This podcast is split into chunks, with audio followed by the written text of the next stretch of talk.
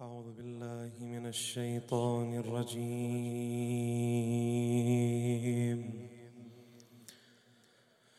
بسم الله الرحمن الرحيم. ولا حول ولا قوة إلا بالله العلي العظيم. إنا لله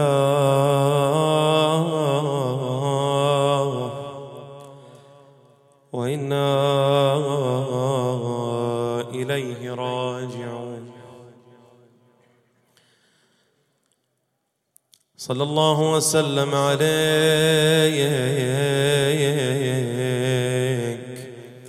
يا سيدي ويا مولاي يا رسول الله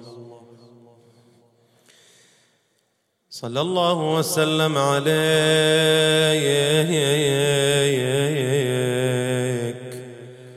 وعلى آلك المظلومين المضطهدين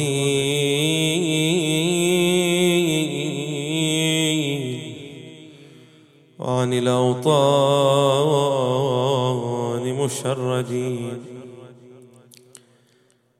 السلام عليك يا من كسر ضلعه السلام عليك يا من قد اسود متنها. السلام عليك يا من لطم خدها. السلام عليك يا من أخفي قبرها. يا ليتنا كنا معكم.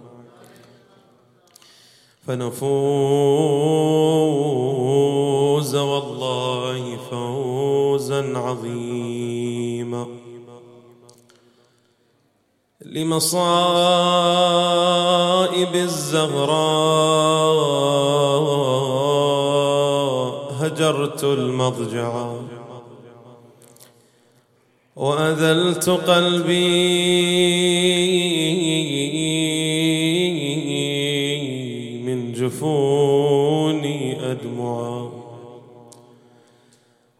أفكان من حكم النبي وشرعه أن تضرب الزغراء ضربا موجعا. أوصى الإله بوصل عترة أحمد. فكأنما أوصى بها أن تقطع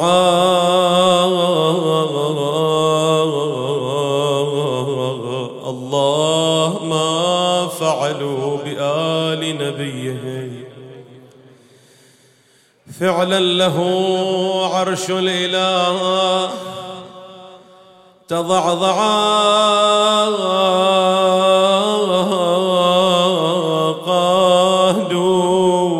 عليا بعده بنجاده. ومن البتول الطهر رد الأضلعاء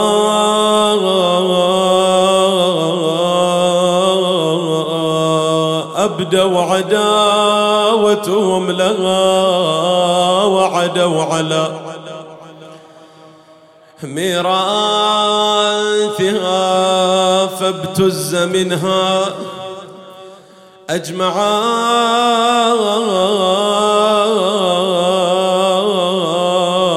وضعت وراء الباب حملا لم يكن.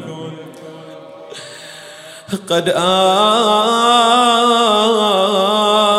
لولا عصرها أن يوضع سامحني ومضوا بكافلها يهرول طيعا. يا علي لولا الوصية لم يهرول طيعا.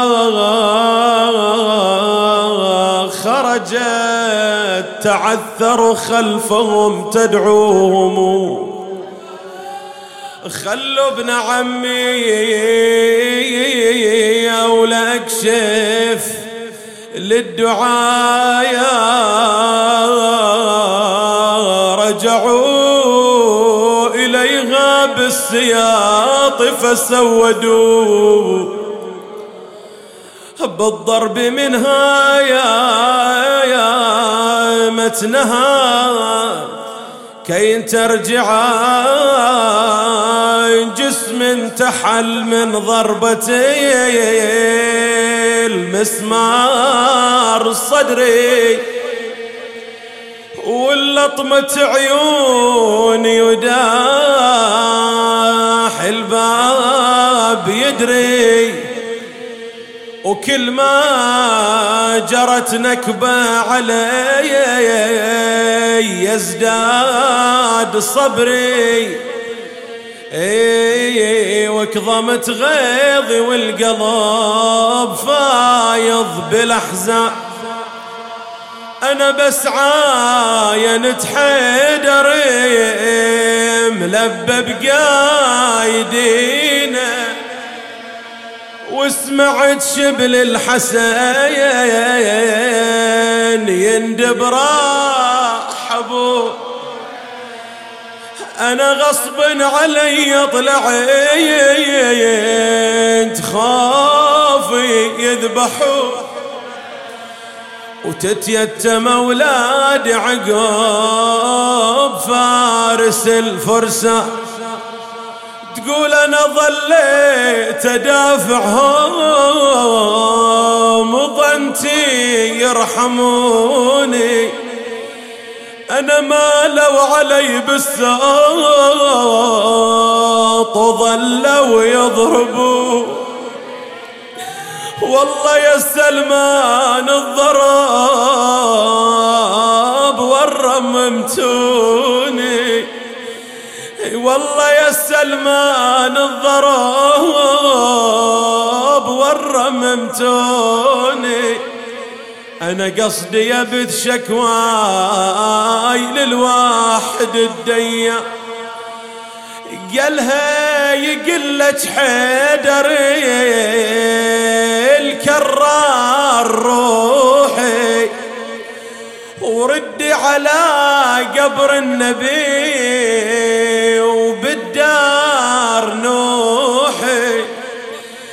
قالت عقب حيدر تراه تروح روح خلني أزلزلهم ترى ما بيهم إحسان. وويلاه ما قصروا يا مرتضى. ما قصروا أجر الرسالة اليوم أدوه. سقطوا جنيني والوصي بالحبل قادوا ما قصروا حتى الضليع بالباب كسروا كان القصد حيدر على جرمة النسوة. لكنما الأمر لله ولا حول ولا قوة إلا بالله. العلي العظيم. إنا لله وإنا إليه راجعون. ورد عن إمامنا الصادق عليه السلام. إن فاطمة بنت رسول الله صلى الله عليه وآله مكثت بعد أبيها خمسة وسبعين يوما. وقد اشتد حزنها على أبيها رسول الله صلى الله عليه وآله فكان جبرائيل ينزل إليها يعزيها ويسليها عن رسول الله صلى الله عليه وآله وكان يخبرها بما يحدث. فكانت فاطمة تأخذ منه وعلي عليه السلام يكتب فهذا هو مصحف فاطمة. عطروا مجالسكم بذكر محمد وآل محمد.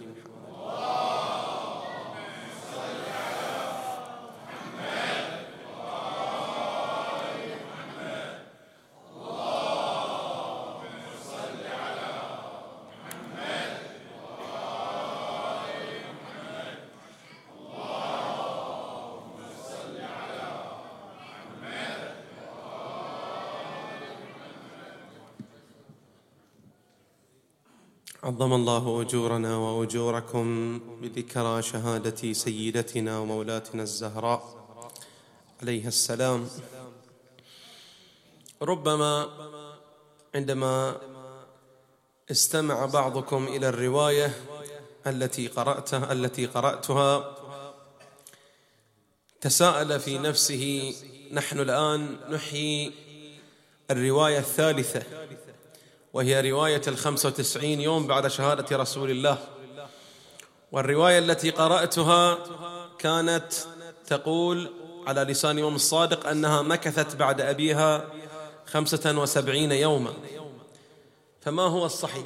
نقول أولا ليس موضوعنا في هذه الليلة تحديد ما هو الصحيح من روايات شهادة الزهراء عليها السلام.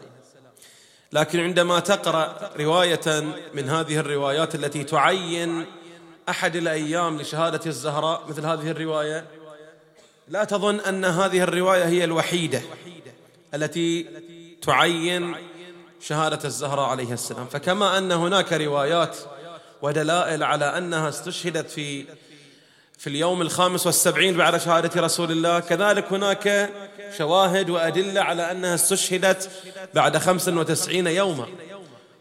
كذلك أيضا يوجد هناك شواهد وأدلة على أنها استشهدت بعد أربعين ليلة من شهادة رسول الله صلى الله عليه وآله. وهذا الأمر متروك إلى المختصين من العلماء المحققين ليحققوا في تحديد هذا اليوم. لكن دأب علماؤنا تبعا لأئمة أهل البيت عليهم السلام أن يجعلوا روايات الزهراء تحيا بتعدد أكثر من مرة في السنة. لأن ظلامة الزهراء عليها السلام تشكل أهمية كبرى في تبيان الدين الصحيح لمحمد وآل محمد. اللهم صل محمد. لأن ظلامة الزهراء عليها السلام فصلت في الواقع بين الحق والباطل لأن رسول الله صلى الله عليه وآله بعد أن استشهد انقسم الناس إلى قسمين قسم مع علي وفاطمة وقسم مع خصومهم. ولا شك أن رسول الله صلى الله عليه وآله أمرنا باتباع الثقلين. إني تارك فيكم الثقلين. ما إن تمسكتم بهما لن تضلوا بعدي أبدا. كتاب الله وعترتي أهل بيتي. فنحن مع العترة مع فاطمة مع علي مع الحسن والحسين. إذا إحياء ظلامة فاطمة فيه استنكار على خصوم فاطمة. إحياء ظلامة فاطمة فيه إحياء للحق الذي قد تشتت بعد رسول الله صلى الله عليه وآله ونجد ذلك الحق مع فاطمة وأمير المؤمنين عليه السلام. لكن الحديث حول هذه الرواية حول مصحف فاطمة ربما الجميع منا يسمع عن مصحف فاطمة لكننا ربما تغيب عنا كثير من المعلومات حول هذا المصحف. وتغيب عنا كثيرا ماهيه هذا المصحف. ما الذي يحتويه؟ ما الذي يوجد به؟ ومن جهة أخرى هذا المسمى وهذا المصحف يواجه كثيرا من الإشكالات والطعونات من مخالفي الشيعة. فلا يزال المخالفون منذ ذلك الزمن منذ زمن الأئمة إلى هذا اليوم وهم يتهمون الشيعة بتحريف القرآن ويتهمون الشيعة بأنهم لهم قرآن آخر غير القرآن الذي أجمع المسلمون عليه وهو مصحف فاطمة ولا يزالون يتهمون الشيعة بهذه التهمة فلا بد أن نتحدث بشيء يسير عن مصحف فاطمة لكي يتضح لنا معنى هذا المصحف. أولا حول هذا الطعن من المخالفين أن الشيعة لهم مصحف آخر قرآن آخر يعتمدون عليه غير القرآن الكريم وهو مصحف فاطمة. هذا أولا بعد الكذب الواضح من هذه التهمة بحيث أن كل شيعي اليوم يعتمد على القرآن الكريم في قراءته في استنباطه لأحكامه في حياته فإن القرآن الكريم هو الكتاب الأول في حياة المسلم الاثنى عشري بعد كذب هذه التهمة.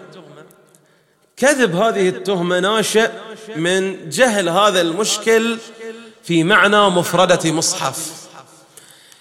عندما نقول مصحف ما الذي تعنيه هذه المفردة في اللغة العربية؟ هل المصحف هو القرآن؟ لا. المصحف في اللغة العربية يعني هو كل مجموعة من الصحف جمعت بين جلادتين نسميه مصحف. ايا كان المضمون الذي تتضمن له هذه الصحف. سواء كانت هذه الصحف تتضمن أحاديث عن التفسير عن السياسة عن الجغرافيا عن التاريخ. ما دام هي مجموعة صحف جعلت بين جلادتين فيطلق عليها مصحف. القرآن الكريم لأنه مجموعة صحف جعلت بين جلادتين سمي مصحف. وكثر استعمال هذه اللفظة للقرآن الكريم. فصار هناك ربط عند الناس. كلما قيل مصحف انتجه الذهن إلى القرآن الكريم. وإلا لفظة المصحف ليست مختصة بالقرآن الكريم بل هي لفظة لكل مجموعة صحف جعلت بين جلادتين. إذا اتضح هذا الأمر. إذا مصحف فاطمة ليس هو قرآن آخر إنما هو مجموعة من العلوم المعينة. اللي راح نبين شنو هذه العلوم. هي مجموعة من العلوم جعلت في صحف بين جلادتين. لذلك سمي بمصحف فاطمة عليه السلام. الإشكال الآخر الذي يطرحه هؤلاء الطاعنون في مصحف فاطمة؟ أنكم أيها الشيعة تدعون في هذه الروايات أن الملائكة كانت تتنزل على مولاتنا الزهراء عليها السلام وقد أجمع المسلمون أن الوحي قد انقطع بعد رسول الله صلى الله عليه وآله. فكيف تقولون أن جبرائيل كان يتنزل على مولاتنا الزهراء عليه السلام؟ الجواب. القرآن الكريم حدثنا أنه يمكن أن يتنزل الملائكة على العباد حتى غير الأنبياء. انظر إلى الآية المباركة التي كانت الملائكة تحدث الملائكة تحدث فيها مريم ابنة عمران. وإذ قالت الملائكة يا مريم إن الله اصطفاك وطهرك واصطفاك على نساء العالمين. هنا الملائكة تنزلت على من؟ على مريم ابنة عمران. إذا نفس تنزل الملائكة على عبد من العباد هذا في نفسه ليس فيه إشكال. وآية أخرى ربما اختلف المفسرون فيها لكن بعض العلماء يبين أن تفسيرها لا أن هذا تنزل الملائكة أو تواصل بين الملائكة والبشر. حول زوجة نبينا إبراهيم عليه وعلى نبينا أفضل الصلاة والتسليم على آلهم طيبين الطاهرين. وامرأته قائمة فضحكت فبشرناها بإسحاق. هنا بعض المفسرين يشير إلى فبشرناها هنا الضمير مباشر فبشرناها أي من خلال الملائكة. يعني حصل تواصل بين الملائكة وأم النبي إسحاق. ومن غير أن يكون هذا التنزل تنزل على نبي أو على رسول.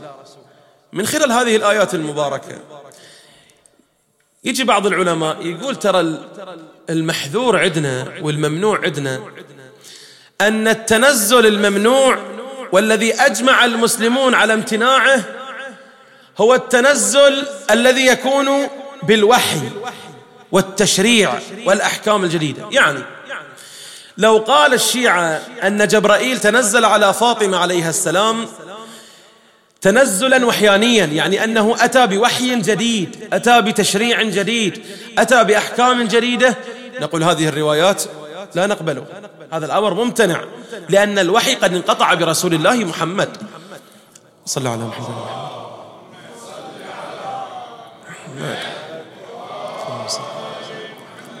لكن هذا التنزل ما كان تنزلا وحيانيا تشريعيا بل كان تنزلا للتعزية والتسلية.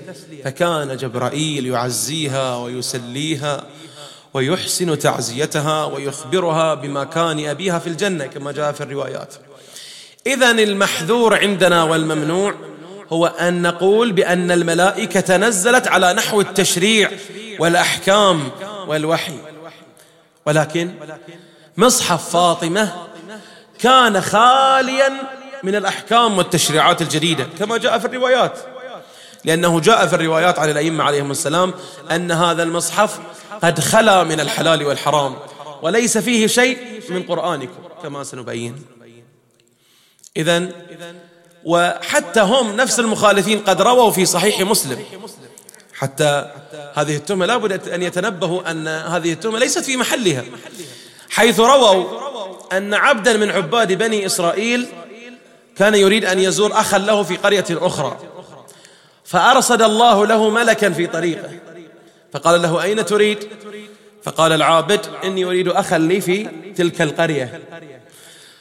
فقال له هذا الملك هل لك نعمة عليه؟ يعني يمكن أنت مدين بدين ورايح تأخذه منه؟ فقال لا إنما هو أخي أحبه في الله. فذهبت لزيارته أو أذهب إلى زيارته. فقال الملك إني رسول الله إليك. وأخبرك بأن الله قد أحبك كما أحببته فيه يعني كما أحببت أخيك في الله سبحانه وتعالى. هذا في صحيح مسلم. يشير إلى أن الملائكة قد تنزلت على عبد من عباد بني إسرائيل. فكيف يمتنع ذلك على فاطمة بنت رسول الله صلى الله عليه وآله؟ إذا نفس تنزل الملائكة من غير وحي من غير تشريع من غير أحكام جديدة هذا لا بأس به وقد شهد له القرآن. والسنة. ما هو مضمون مصحف فاطمة؟ هذا المصحف علامة ماذا يتضمن؟ علامة يحتوي. أولا لابد أن نعرف أن مصحف فاطمة خاليا من الأحكام الشرعية. كما أشارت الروايات أنه يخلو من الحلال والحرام. وكذلك كما أشار أهل البيت في الروايات أنه ليس فيه من قرآنكم ولا حرف. لكي لا يشبه الناس ويتهم يتهم الشيعة بأن مصحف فاطمة هو قرآن آخر. يقول ترى أحكام جديدة ماكو؟ وليس فيه شيء من القرآن. إذا على ماذا يحتوي هذا هذا المصحف؟ على ماذا يحتوي هذا الكتاب؟ هذا المصحف يحتوي على الإخبارات الغيبية التي كان جبرائيل يلقيها على فاطمة عليها السلام ليسليها. فكان من الإخبارات الغيبية التي يخبرها أنه كان يخبرها بمكانة أبيها في الجنة ويخبرها بما يجري على ذريتها من بعدها ويخبرها بما يجري على الناس شوف ويخبرها بما يحدث كما في الرواية وفي رواية أخرى ويخبرها بما يكون يعني يخبرها بما هو كائن وما يكون في المستقبل. وبطبيعة الحال بما أن هذه الإخبارات غيبية فإنها لن تكون عرضة لكل أحد لأن الله لا يطلع على غيبه كل من هب ودب بل لا يطلع على غيبه إلا من شاء سبحانه وتعالى. فهذا المصحف مصحف فاطمة هو مستودع عندهم عليهم السلام يتوارثونه إماما بعد إمام حتى هو الآن عند صاحب العصر والزمان قائم آل محمد.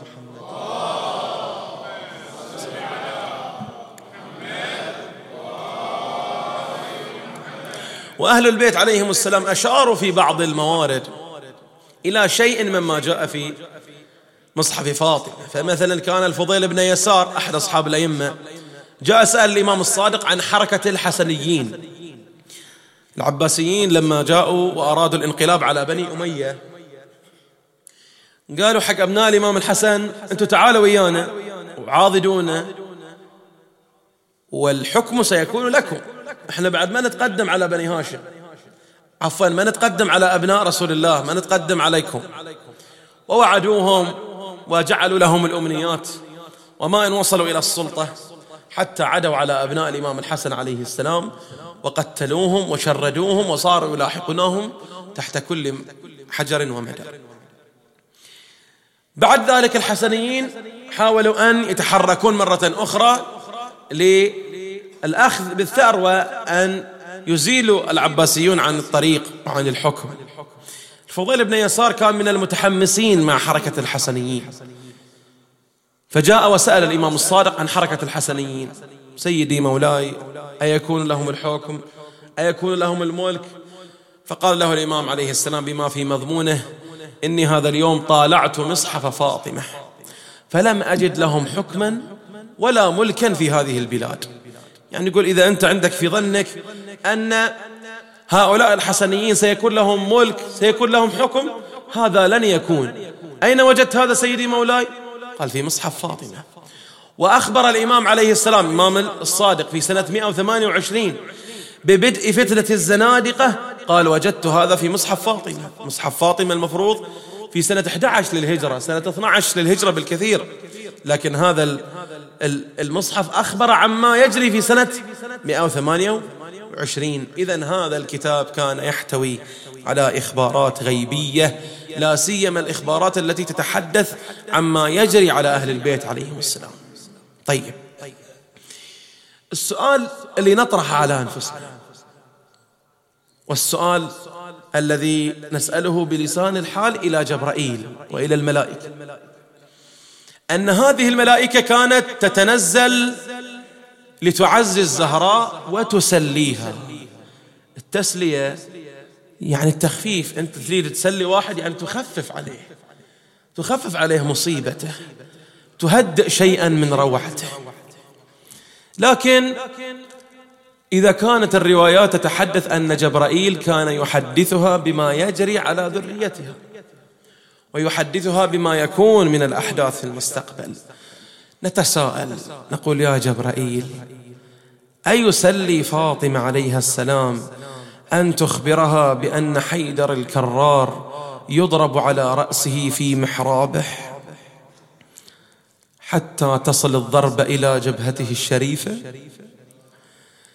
أيسليها بأن تخبرها بأن ابنها الحسن قد تجرع السموم أكثر من مرة حتى وصل به الحال أنه قد تقيأ كبده دما أيسليها يا جبرائيل أن تخبرها عن ابنها الحسين وما أدراك ما الحسين.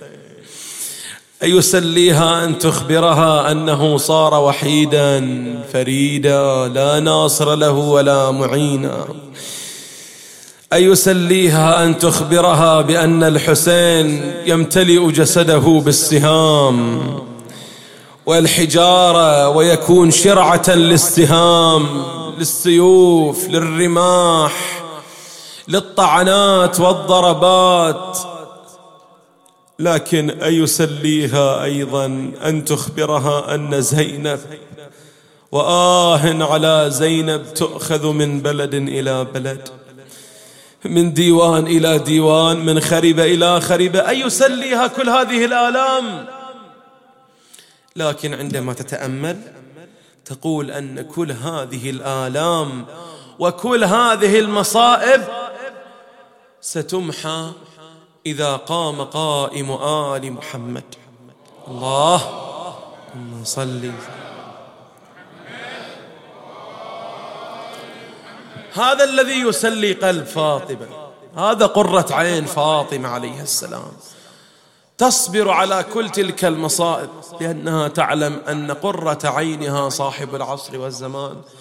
يخرج في نهاية المطاف ويبسط العدل في الأرض ويمحو الظلم والجور وينادي يا لثارات الحسين ويا لثارات الزهراء وآه على الزهراء.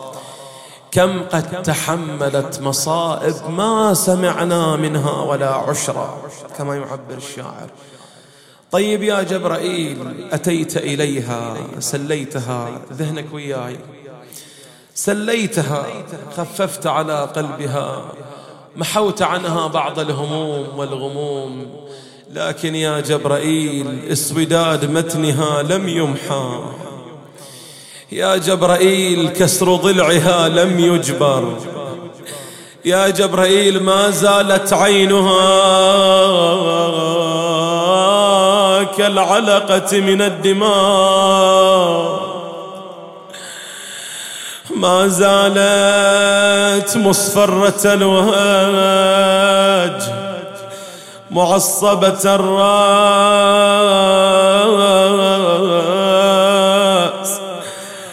ما زالت تبكي على أبيها رسول الله صلى الله عليه وآله. والملائكة تتنزل عليها تسليها وتعزيها. وإذا بالقوم يقفون على باب دارها أخرج يا علي.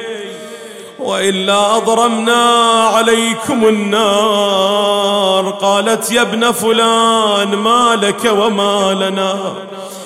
إني أحرج الوقوف على باب داري. قيل له إن بالدار فاطمة. فقال الرجل وين اصرخ ونادي وفاطمة والسيدة فأمر بالنيران فأشعل الباب وصار يدافع فاطمة على الباب صح ونادي وسيدتا ثم دفع الباب على فاطمة. ما قال أبويا بيت ابو حسنين بيتي وما قال بالزغر احفظوني عقب موتي وخر يا ظالم لا تسمع الناس صوتي. وهالجزل خلف الباب ليش مجمعين؟ قالها بشب الدار قالت شبه عليك. وارحل يا خاين بالعهد للنار تصلي قالها بدش الدار قالت ما اخليك شافت مصر ولزمة الباب الحزين وويله بانت اناملها وأخذ صوته وضربها. وحط قوته بالباب يا شيعة وعصرها. وقالها يا زهرة حجرتي لازم نطبغها وفاطم تنادي يا رسول الله تكون. وانفتح باب الدار. والزهرة بالأخمار. غيور وانفتح باب الدار والزهرة بالأخمار. ولجل الستر لا ذايت ما بينه وبين الجدار نادى على أصحابه وهجم بيهم على الدار. وبالباب شافت سترة بضعت نبينا إيش سوى؟ جاها وعصرها وفوق وجنتها لطمها. جاها وعصرها وفوق وجنتها لطمها.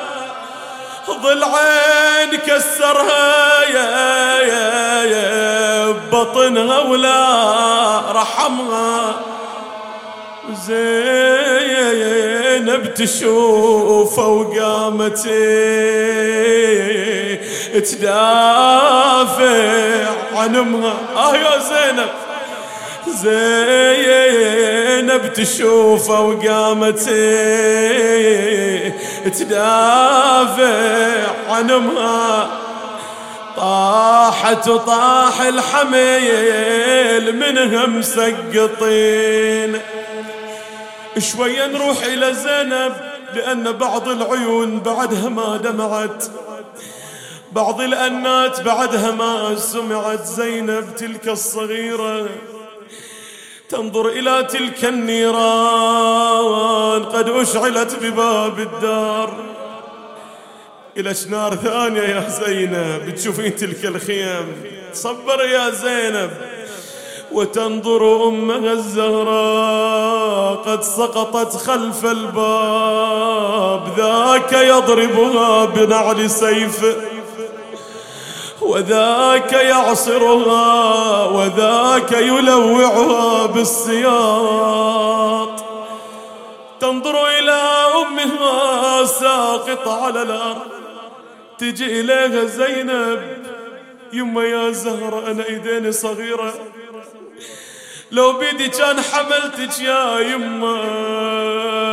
قومي يما.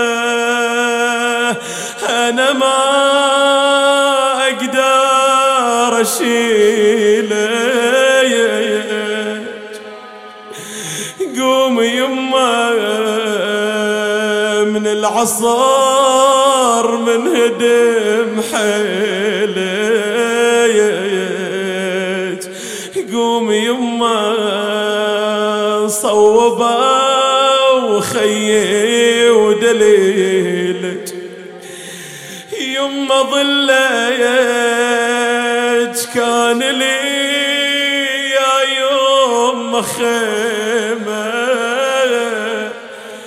كله يا زينب يما ظليت كان لي يا يوم خيمة يما بعده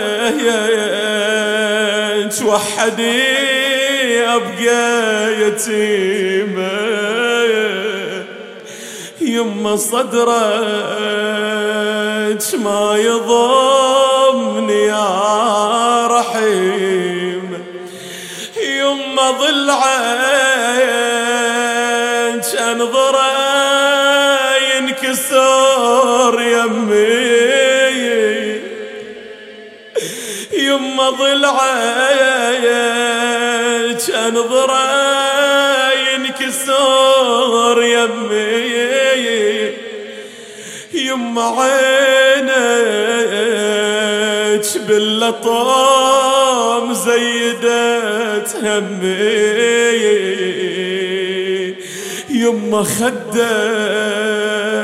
سيلي من عيون دمي. هذا والزغراء بين الحائط والباب. أخذوا عليا ملببا بحمائل سيفه قامت فاطمة قبل أن يخرجوا بعلي من بيت من بيته يد على ضلعها ويد على متنها. تقول الرواية أنها حالت بينهم وبينه تدافع عن أمير المؤمنين فرفع ذلك الرجل يده ولطمها على خدها. ووجأها على جنبها بكعب سيفه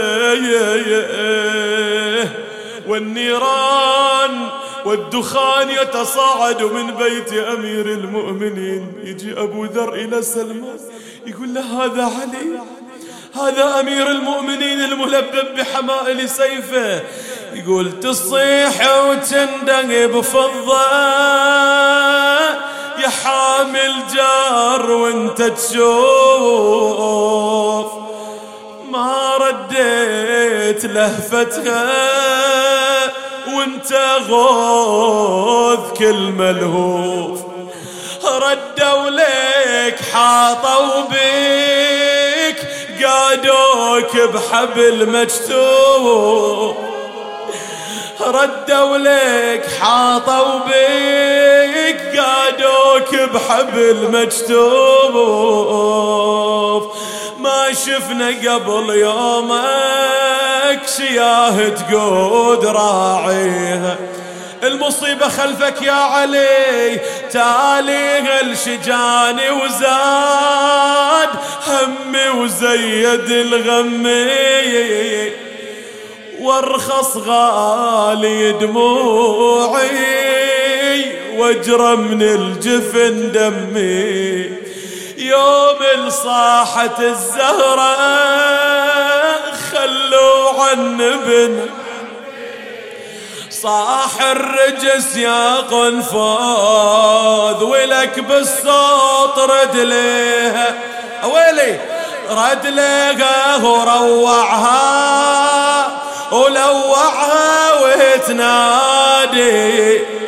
لفرع واشتكي إلى الله بكل اللي علي سادي. لو خلوا على الكرار لتيتمون أولادي. تبكي والعصا ويلاه تتلوى على يديه سامحني ومن ضرب العصي ما ظل حال لها ولا ظل حي لمن ماتت بغصتها يا ويلي ولا يفيد الوي. غسلها علي بيده وشيعها ودفنها بليل. وظل بس يجذب الونة وبس يتلهف عليه. لا زالت بعد أبي غانا حيلة الجيس محمرة العين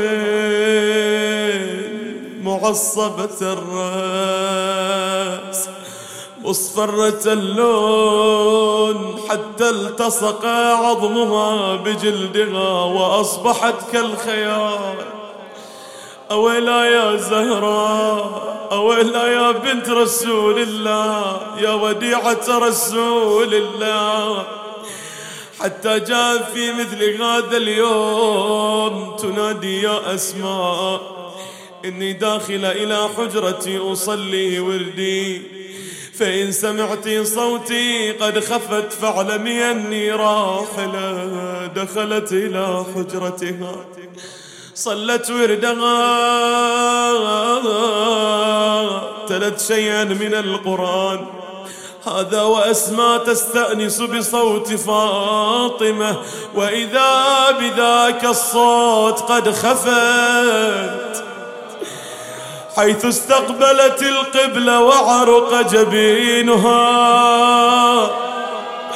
وسكن أنينها. مدت يديها ورجليها أغمضت عينيها وفاضت روحها الطاهرة أصرخ ونادي وفاطمة. صح ونادي وسيدته. صح ونادي ومصيبته. أسماء تسمع ذلك الصوت قد خفت. نادت يا بنت ف... يا بنت رسول الله أجيبيني لم تجبها. نادت يا بنت المصطفى أجيبيني لم تجبها. فتحت باب الحجرة وإذا بفاطمة ممددة وقفت أسماء تبكي على جسد فاطمة لكن المصيبة بينما هي كذلك. وإذا تسمع صوت الحسن والحسين ينادون أمه أما أما أين ذلك الصوت الحنون؟ أما أين ذلك الأنين والحنين؟ جاءت أسماء إليهما قالت إن أمكما نائمة. قالوا يا أسماء ما هذه ساعة نوم قالت إن أمكما في شغل قالوا ما هي عادته ما عادتها أن تنشغل عنا؟ ليش ما نسمع ونين ولا نسمع كلام؟ إن شاء الله طابت العلة وطاب ضرب ابن اللئام. لو يا اسمه سافرت عنا وخلتنا يتام. والشهيد يقول لا تفاول ترى قلبي انكسر. سالمة ويا ليت يا ابن امي كلامك لا يكون. فالها وفال السلامة وليت علت غتهون. قال خويا من نحيلة وبهضها ضرب المتون نسأل الله الضلع المكسر من الزهر انجبر. وين يا ابن أم السلامة والجسد منها نحي لوين يا ابن أم السلامة والجسد منها نحي والصدر بنها مكسر والدمى بخدها يسير ظنتي يا نور عين اليوم والليلة تشير وللأسف ما وصلت العشرين خويا من العمر. وعلى الزهرة يوم دخلوا عاينوها مدده ومصيبته. على الزهرة يوم دخلوا عاينوها مدده نايمة نومة الموت وساد ما هم بالمصلى وح قلبي مسدلع بالمصلى وح قلبي مسدلع ولي والمصيبة يوم أولاد غدار وحول النعش مدت ايديها على السبطين والكل اندهش. ما اجود زلزل إليها يا خلق حتى العرش. ما اجود زلزل إليها يا خلق حتى العرش. والحسن يصرخ يوم يا والده كلميني وحسين يصرخ يوم تروحين وتخليني ردي علي يوم انعمت عقبك عيني وزينب تصيح وتنحب ماتت الزغرة الليل. وانت شو تقولين يا زينب؟ تقول يما يما يهون عليك يما تفارقيني تفارقيني سبع سنين يما عمت عيني. والله يما فزيت من نومي وجيتك وجيتك على فراشك يا يما ما لقيتك من صغر سني فارقيتك بعد شو تقول تقول والصحيدر من ينزلها القبر. على خدغل من سطر بيد لا يلجم ضلعها المنكسر. أمي راحت من يردها ليا قضت والرزايا تستفز فؤاده ولم تبلغ العشرين ما أقصر العمر يا الله. نسألك اللهم وندعوك ونقسم عليك بأحب الخلق إليك بفاطمة وأبيها وبعلها وبنيها والسر المستودع فيها. عجل فرج صاحب العصر والزمان تقبل منا هذا القليل بأحسن القبول. شافي مرضانا فك أسرانا سد ديوننا فرج الهموم والغموم. ارزق الذرية من حرمها يا الله المؤسس. إخواني الحاضرون احفظهم فردا فردا ومن يلوذ بهم وفقهم لمراضيك. جنبهم معاصيك واقض حوائجهم وحوائج المؤمنين والمؤمنات. ببركة الفاتحة قبلها صلوات.